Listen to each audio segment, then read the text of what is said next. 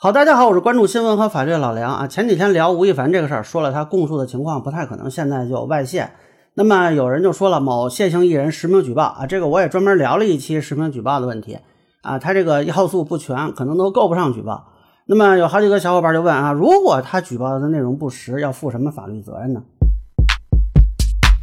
那这个事儿呢特别逗，我看那个 谢姓艺人发的信息了啊，说要求被他举报的潘某某、林某某去做毛发鉴定，要没有问题的话呢，他负法律责任。呃，这个首先说他这个认知啊，就是对法律的误解。法律上有一个词叫举证责任，通常说来呢，涉及刑事治安是由司法机关去举证的。那你要举报别人，你就要负担举证。那么别人有反驳你证据的权利，但是没有在无证据情况下回应举报的义务。啊，当然了，他愿意回应，那他自己做这个检测，这是人家自由，但是你无权要求。那么举报内容如果不实怎么办呢？我觉得啊，这分几种情况。咱们先说刑事层面，如果他真的去报警了，那么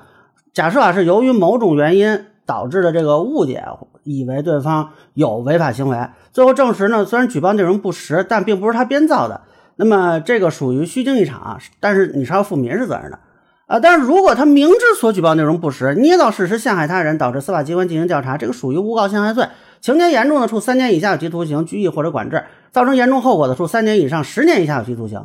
啊，还有一种情况呢，就是他没有报警，就单纯在网上瞎嚷嚷，事后证明呢是为了博取关注、赚取流量，这个属于恶意散布虚假言论，扰乱社会秩序，可以按照寻衅滋事罪处理啊，那么可以处五年以下有期徒刑、拘役或者管制。另外，这种情况还有可能涉嫌侮辱诽谤罪啊，尤其是在网上散布这种言论。那么，呃，最高法、最高检专门出过一个叫《关于办理利用信息网络实施诽谤等刑事案件适用法律若干问题的解释》，那么规定了同一个诽谤信息实际被点击浏览次数达到五千次以上，或者被转发次数达到五百次以上的，这个属于情节严重，处三年以下有期徒刑、拘役、管制或者剥夺政治权利。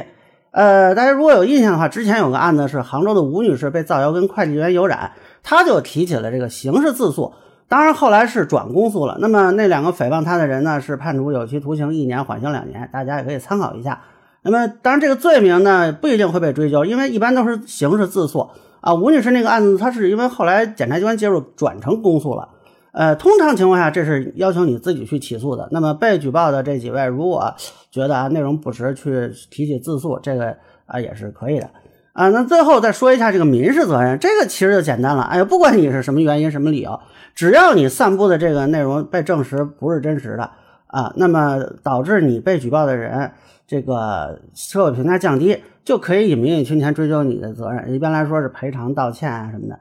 那么以上呢，这就是我对谢姓艺人如果举报不实会面临什么法律风险的一个分析。个人浅见难免疏漏，也欢迎不同意见小伙伴在评论区弹幕里给我留言。您可以关注我的账号老梁不郁闷，我会继续分享更多关于新闻和法律的观点。谢谢大家。